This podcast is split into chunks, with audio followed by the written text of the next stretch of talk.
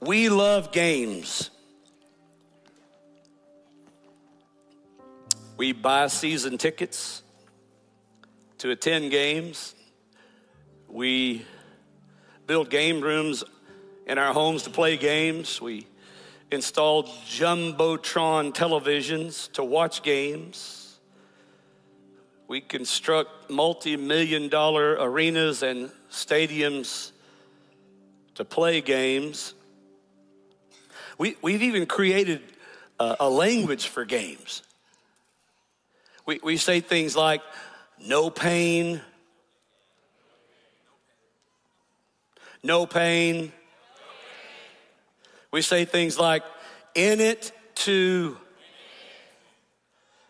It's not whether you win or, but how you play the game. Got a language for it, right? And then playing games doesn't stop here, right? People will play the image game or the popularity game or the I look better than I really am game. How you doing? Good. I'm great.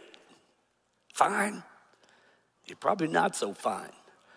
And then I've discovered that people play the manipulation game.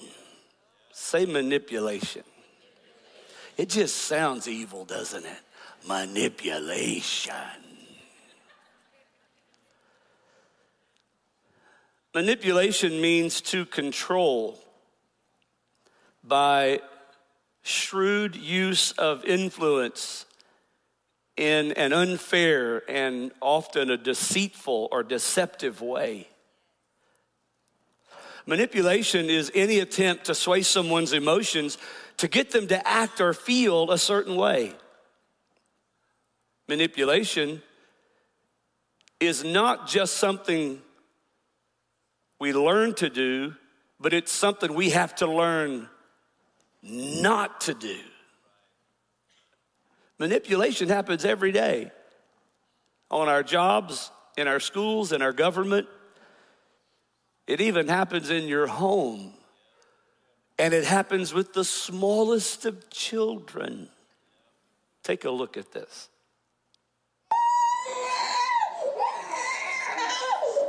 That was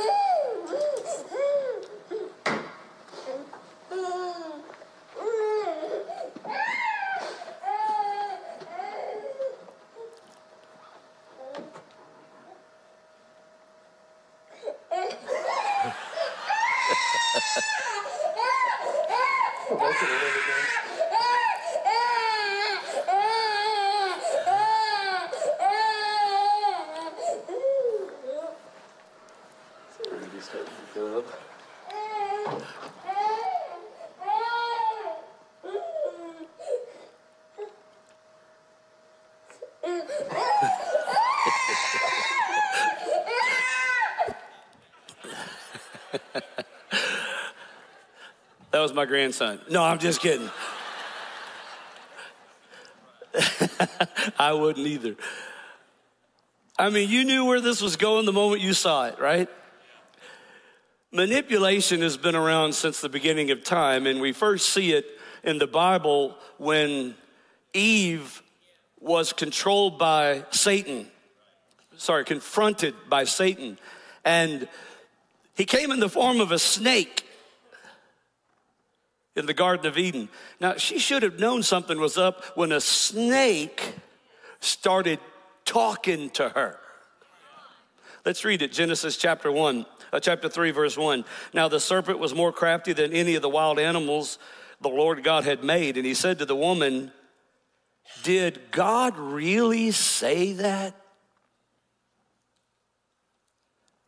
I wonder how many times that thought has crossed your mind that the devil has made us question? Does God really mean what he says? Did God really say that you must not eat of the tree? That you must not eat from any tree in the garden? And the woman said to the serpent, Well, we can eat of the trees in the garden, but God said there's one tree we can't eat of. It's in the middle of the garden, and you shouldn't touch it. If you touch it, you're going to die. You won't surely die, the devil said. For God knows that when you eat it, your eyes are going to, be open and you'll be like God, knowing good from evil. When the woman saw the fruit, the fruit of the tree was good for food and pleasing to the eye and desirable for gaining wisdom, well, that's a different spin on what the devil said. He said, You'll know like God. And she thought, that makes that'll make me wise if I, i'll know things that i didn't think i i'll know things i didn't know i could so she took and she ate and she also gave to her husband thank you who was with her and he ate it my father's day is coming up in a couple of weeks men and i just wonder why he didn't stand up and ask something or say something when a snake's talking to your wife where the heck was he at according to this verse he was standing right there just letting the snake manipulate his wife right in front of him. He should have slapped somebody.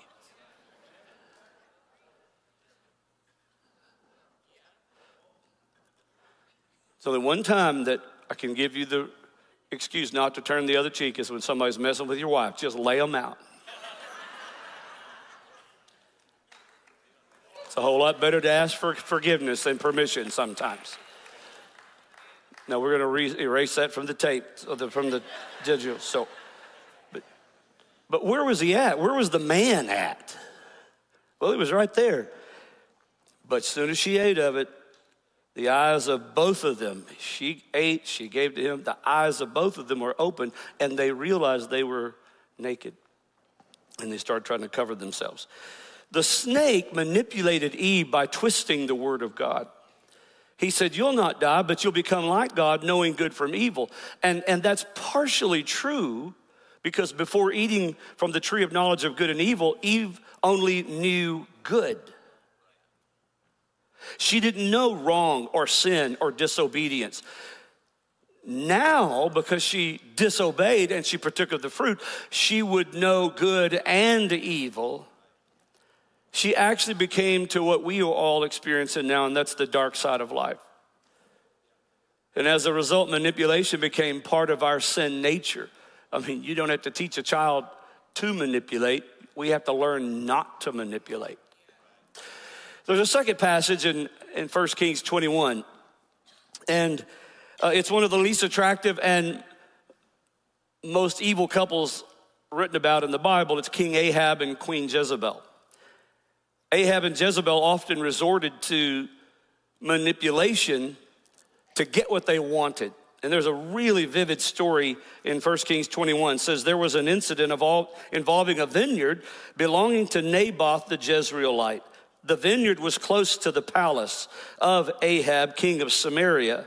Ahab said to Naboth, Let me have your vineyard to use for a vegetable garden since it's close to my palace. In exchange, I'll give you a better vineyard, or if you prefer, I'll pay whatever it's worth. But Naboth replied, The Lord forbid that I should give you the inheritance of my fathers. So Ahab went home sullen and angry because Naboth had said, I'll not give you the inheritance of my fathers. So Ahab laid on his bed, sulking, and refused to eat. Sounds like a four year old. His wife Jezebel came in and asked him, Why are you sullen? Why won't you eat? And he said, well, Because I asked Naboth to sell me his vineyard. He, I thought I might give him one better, but he said no.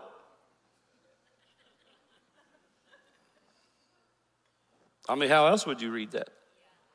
He said no. And his sweet, darling, loving, caring wife Jezebel said, Is this is how you act as the king of Israel. Get up and eat. Cheer up, buddy. Put your pants on, put your shoes on, comb your hair. I'll get you the vineyard. So she wrote letters in Ahab's name and placed his seal upon them and sent them to the elders and nobles who lived in Naboth's city with him. In those letters, she wrote this Proclaim a day of fasting and seat Naboth in a prominent place among the people, but seat two scoundrels on either side of him and have them testify that he has cursed both God and king. Lie on him, make it up and then take him out and stone him to death. So they did as Jezebel directed in her letters. Verse 15 As soon as Jezebel heard that Naboth had been stoned to death, she said to Ahab, Hey, get up and go take your vineyard. Naboth's dead. The guy he refused, refused to sell it to you, he's dead. It's yours. You can go have it now. Go get it. So I want to talk about manipulators for a minute won't be long, but because it don't take long to share all this, kind of kind of easy to talk about and get it over with. Manipulators have common tricks that they'll use to make you feel irrational and more likely to give in to their requests. They have a way of manipulating you. So, so here's some thoughts. I hope you're going to write some of this down. Number one, people who manipulate set out to selfishly build their own kingdoms. It's really, really all about them and what they want and what satisfy them. But it won't always appear selfish. Don't miss this. It can be cloaked in a form of kindness or caring. They'll say things like, I'm just reaching out to you. But they have an agenda. It's really pride and arrogance and selfishness in them.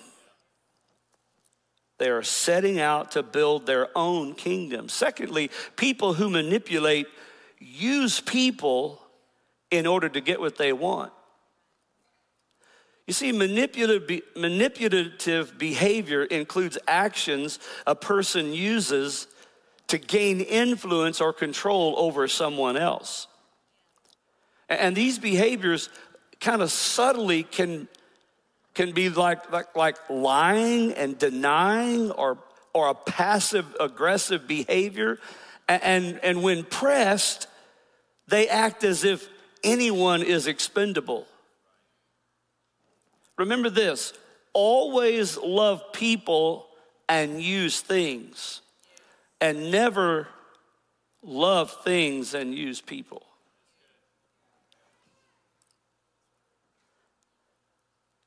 Here's the third thing people who manipulate sulk and get angry when they don't get their way. That's what Ahab did, right? He went and laid on his bed, refusing to eat. And the next time you start sulking over something, remember what other people are thinking. That's a manipulator. I knew it'd be quiet today, so I prepared for it. Okay, it's all right. Because what, what do you say? Like, Amen, Hallelujah that blesses me, Pastor. I'm like, no, just listen. People who manipulate, this is, a, this is really strong. People who manipulate abuse the authority they have been given. Authority is meant for positive influence, not destructive manipulation. I have given people authority and they misused it. As a leader, I have given people authority. I've checked myself oftentimes, like, God never let me use the authority or the power as a pastor, even a preacher of your word. Never let me in any way cross the line beyond positive influence into manipulation. But I've had people do that. I've had people I've given authority do that. So use the authority you've been given wisely to make a positive difference, not for a personal benefit or selfish gain. I found that manipulative people are prideful. Uh, the undertone is really arrogance, it, it is conceit dressed in self righteousness. That they will appear like, and they're like they're like they're all that but there's something beneath. There's, there's pride. There's, there's a sense of it's about them, as I've said. It's, but yet it comes off as like, what? Here's another one manipulative people are insecure. Very insecure. They manipulate to compensate for their insecurities and a lack of, of leadership and self confidence. Did you know the first person you have to learn to lead is yourself? You say, Well, I'm not a leader. Oh, yes, you are. Everybody's a leader. Everybody under the sound of my voice, you're a leader of self. In fact, you're a leader of self before you lead anything or anybody else. And one of the big flags that someone's being manipulative is to notice their insecurities. Now, I'm just, here's another emotion. Manipulative people are often moody. Like, which side of the bed did you get up on today? You ever been around people like that? You showed up at work and you walk in, like, hi. And you're kind of waiting on a response so you know how to position yourself the rest of the day. They're moody. Manipulative people are very selfish because it's really all about their needs and their wants. But I got to tell you that most manipulative people, you won't see the selfishness up front. Now, I said this a bit while ago, but I'm going to come back to it again. It's cloaked, it's sort of under something else. There's an agenda. They do, they do what they do, but then underneath there's something that's personal for them that they need and they want, and they'll do whatever they have to do to get that stroke. We got a little dog. He's, she's four and a half pounds. She's a Yorkie, and she ain't worth a dime.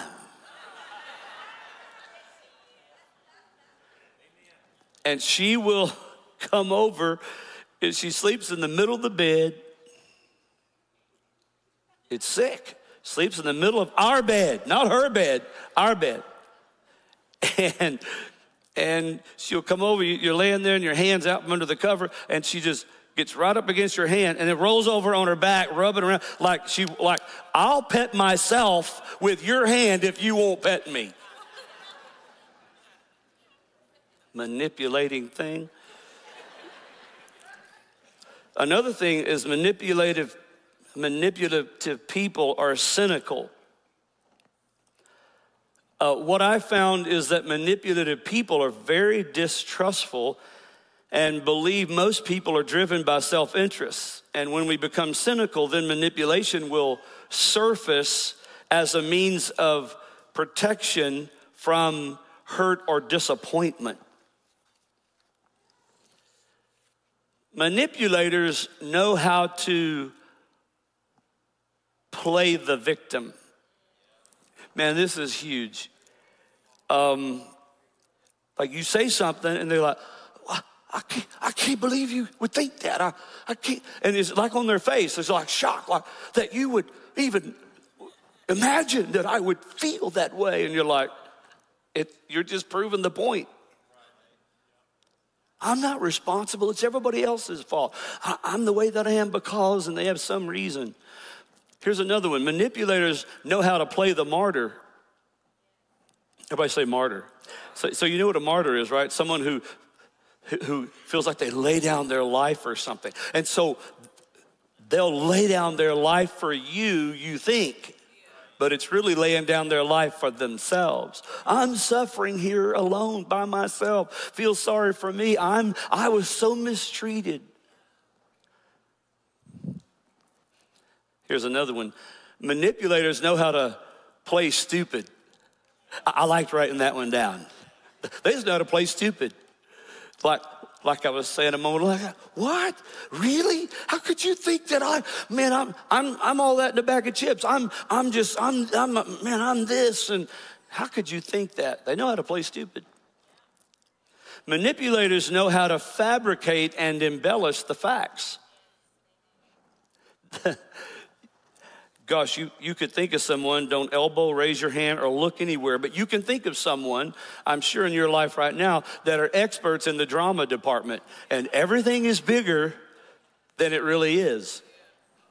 And you know, on one hand, I like people like that. That's where movies come from, and that's where songs come from. You got to have creative people. But sometimes, you know, you're like, let's come back to reality. But we got God created people, but don't manipulate with it. Man, this car only has 300,000 miles on it. It's good to go another 200,000. That's probably called manipulation right there. Probably called.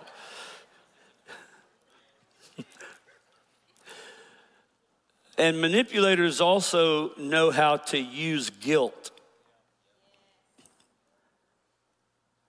But look what I did for you, and look what I gave up for you. You owe me.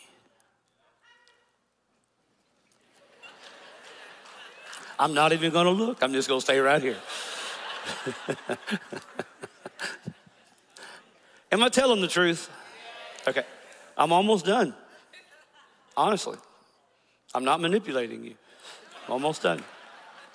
Manipulators know how to act or play sorry for wrong behaviors. Again, drama. If I say I'm sorry, then we can get on with it and I don't have to deal with my actions. No, you're going to have to answer for that. And when you put a manipulator's feet to the fire, all hell breaks loose.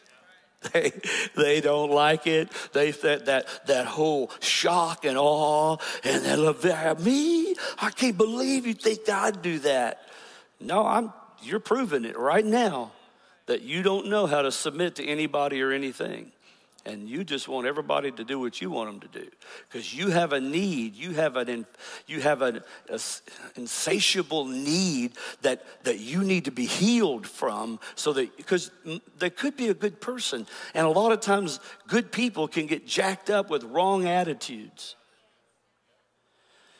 So that's enough on the negative side of all that. Let me end and talk a few minutes about the thin line between influence and manipulation. Okay? We do want to have positive influence on the people around us without being manipulative. Now, without going in a lot of detail, details, the, the Enneagram is the Christian horoscope, somebody said. I think that's kind of funny. Anyway, the Enneagram is, is nine things, you know, and you're one of them. And uh, my Enneagram, every Enneagram has its strengths and who you are, but, but then they also have a sin, they have a weakness, uh, they have a tendency. And the tendency of, does anybody know what the Enneagram is? Raise your hand. Okay, put your hand up. If you've never heard of the Enneagram, just raise your hand so I'll know who I'm talking to, my audience. Some of you don't know if you heard of it or not. You're sitting there like, I don't know. Are you manipulating me to raise my hand and say yes or no? I'm not manipulating you. I'm just trying to ask. I'm just trying to see my audience. Well, the Enneagram is like uh, your characteristics, your nature. You can't answer wrong questions. When you take a test or a profile, like the DISC profile, things like that, you answer questions and it just defines who you are. It's how God made you, right? So everybody is something. And uh, it's not an excuse for wrong behavior, but it kind of identifies your strengths and your tendencies and how you think, how you process things. Everybody processes different. You've heard this, for example. Some people see the glass half full, some people see the glass half empty. It's still the same thing, but they see it differently, and they'll always see it differently because that's how they're wired, right? So, so that's the point I'm making. So in the Enneagram, I'm, I'm a number two, which is the helper. And the helper, it's really, you know, most people like to be around a helper because I'm planning things, I'm looking out for things, I'm thinking ahead, I'm like, I'm checking on people. I, I mean, like, you want to travel with me because we're going to get the best seats and we're not going, we're going, things are going to work out. I'm going to make sure it's good. And I'm looking out for people. I got my pistol on my hip and I ain't letting nobody jack with anybody. You're going to be the helper, like, the helper is helping.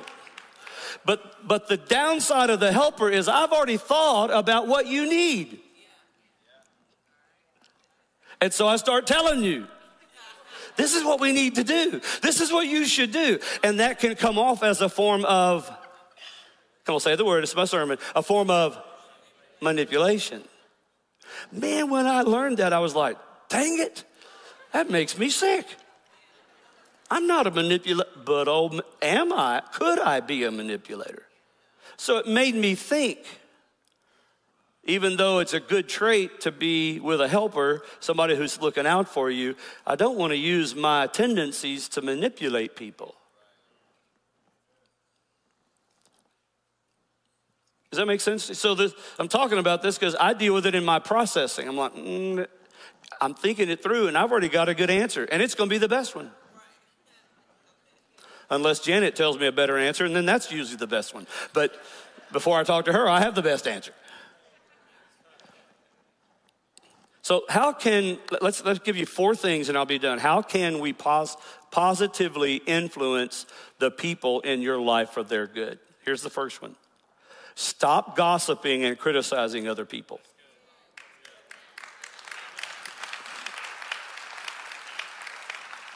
We have so much gossip, criticism, and negativity and manipulation I've been on social media, believe it or not, for 12 months now, and it's been the blessing of my life. Not something I just needed to do. I'm not saying you should do that. I'm just telling you, I, has, I have, I've stopped all the BS from people, and it was manipulating my mind and my heart and how I think, and I'm like, I don't want to be influenced by all that because there's so much gossip and there's so much junk out there. And you, sometimes you just got to know what to say no to. And I needed to say no. So here's what I would say to you stop the gossip and the criticism, be an advocate for positive influence and an opponent for gossip. I'm gonna say that again. Be an advocate for positive influence and an opponent for gossip. If somebody starts popping off, you should be an advocate for positive influence and say, You need to be quiet. That is not right. If someone is with you and they open their mouth and gossip all the time, call them out. That's positive influence. Call them out. Say, I'm sorry, you don't have a right to talk about that like that. I don't need to hear it. Sometimes you gotta just, there's some things, you know, I don't wanna hear your stuff. If you're gonna gossip, you're not gonna do it to me, so just shut up. You say, Pastor, I thought you were gonna teach on positive influence. I am. I'm positively influencing myself by telling you to shut up. Don't give me all your gossip and all your stuff.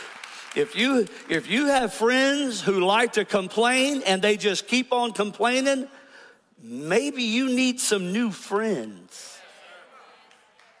Stop the negative chatter and choose some new friends. Say, Pastor, that's hard to do. I know because I've done it. I didn't say be mean about it. I didn't say you have to make a scene, but I just was done. Here's the second thing to positively influence others, compliment people when you can. Everyone wants to feel important. So give people honest compliments and you'll have their attention. Now, the key is the word honest. If that dress doesn't look good on her, don't say it looks good on you. If you're a real girlfriend with a girlfriend, say, mm, looks like two cats fighting under a sheet. You better get you another one. Go get you a different one.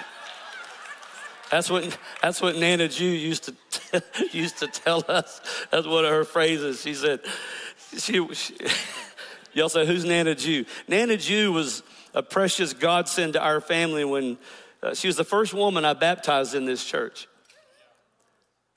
35 years ago. And she became a, a grandmother to our sons and to our family, and she lived with us for many years, over 15 years. She lived in our home. And uh, she looked like Madea explains all I need to tell you about her. And so when she would walk, she said, Does it look like two cats fighting under a sheet? Am I right? I mean, she was a hoot. She kept us in stitches all the time. Nana Jew. But don't tell them it looks good if it don't look good. Now you don't have to be mean. Be, be honest, but don't be. But because no one likes a fake. And there's some people that use too many adjectives when they talk to you. And I'm like, you can't be that nice. and not have something up your sleeve. Okay, here's the third one to positively influence others, inspire people. Inspire people. Bring out the best in them. You can't force people by threatening or pushing them but you can inspire and motivate with friendship and good leadership and say, I'm telling you, I see something in you you may not even see about yourself. And I just encourage you to lean into that. Inspire somebody. That's not manipulation. That is good friendship. That is bringing out the best in them. And then, lastly, to positively influence others have and show a genuine interest in other people. If you want people to be interested in helping you, take a real interest in them. And this alone will make you irresistible when people really know that what they see is what they get with you. And there's no hidden agenda. There's no manipulation. There's no none of that. It's like i'm just doing this because i care and this is who i am.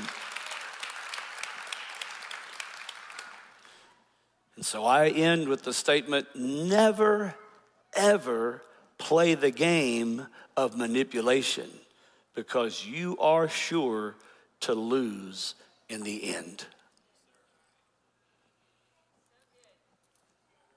Now, let me end with this Jesus came to give you life to the full.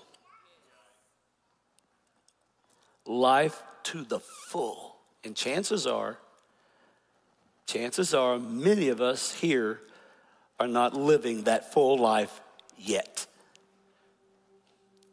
Surveys have shown that most of us, even Christians, go our whole life dealing with stuff, trying to live the full life that God has. And I admonish you to keep pressing in and pressing forward. That's what weekend church services are all about. That's what reading your Bible is all about.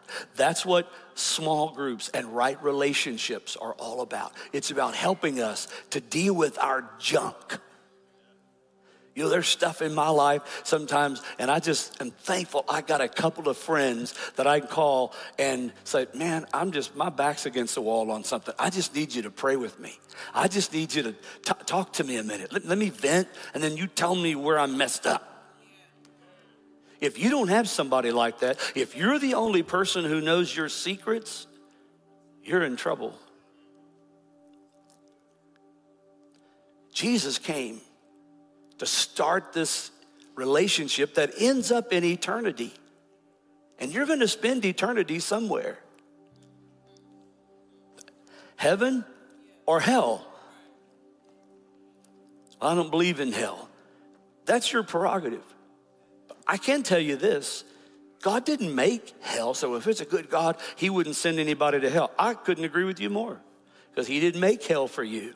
He made hell for Lucifer and the third of the heavenly angels that left and fell with him, that's what he created hell for. You go there. And anybody, though, who doesn't follow Jesus and accept the redemption that Jesus paid for, our redeeming of our sin through his blood on the cross, we accept that, which is the free gift of eternal life, so we can live in heaven forever.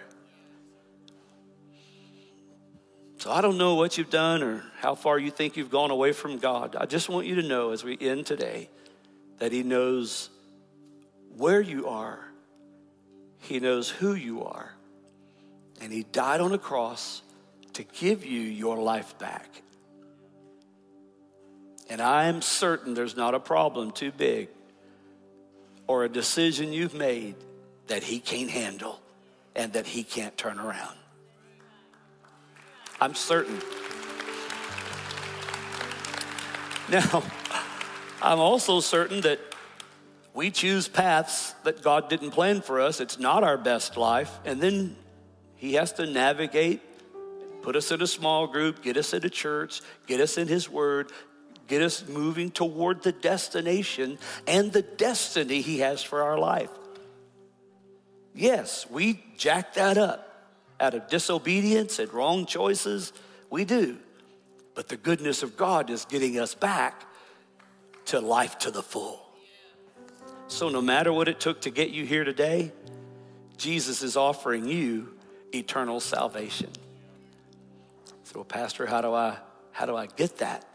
The Bible says you just believe in Jesus. If you believe Jesus is the Son of God, if you believe that Jesus actually came from heaven, God in flesh, as the Bible describes, and that he died for mankind, you, me, everybody, past, present, future and that his blood, his body's blood on the cross, was the payment for sin of humanity mine, yours, everybody's. You believe that, and you believe that he didn't only die, but on the third day he rose by the power of God back to life again to prove that he was powerful over death, hell, and the grave. And he had the keys of hell and death, the Bible says, meaning he has authority over all of that. He took authority, spiritual authority over hell and death so that we can live. So today you can decide by accepting Jesus and praying a simple prayer that says, Jesus, forgive me of my sin. I believe you died for me. I believe you rose again, and I want to go to heaven with you. You can be saved. Every head bowed just for a moment, wherever you're watching from. I hope you'll join us in this prayer. And I want to lead you in a simple prayer. And just to know who I'm praying with, you would honor me today if you'd say, Pastor, that's me. And, and then before we pray, I just would like for you to raise your hand and say, I, I want to make sure I'm ready to go to heaven. Would you just lift your hand if you want to say, I want that life to the full? I want Jesus in my heart. I want to make sure I'm ready for eternity. Would you just slip your hand up right where you're at? Just lift it high, lift it high. I'll know who I'm praying for today. Thank you for that. Hold it up right where you're at, online or there where you're watching from. We're going to pray with you. You can let us know. Someone's there to pray with you right now as well. Just hold that hand up. I just want to make sure I'm ready to go to heaven. Would you lift that hand? Thank you. Just a moment more. Anybody else? Anybody else? I just want to make sure I'm ready for heaven. Thank you. You can put those hands down. Thank you for that. Thank you for honoring me with that. I want us to pray together, all of us across the room. Repeat this. Say, Dear Jesus, forgive me of my sin. I believe you died on the cross for my sin, and you rose from the dead, and you sit at the right hand of God.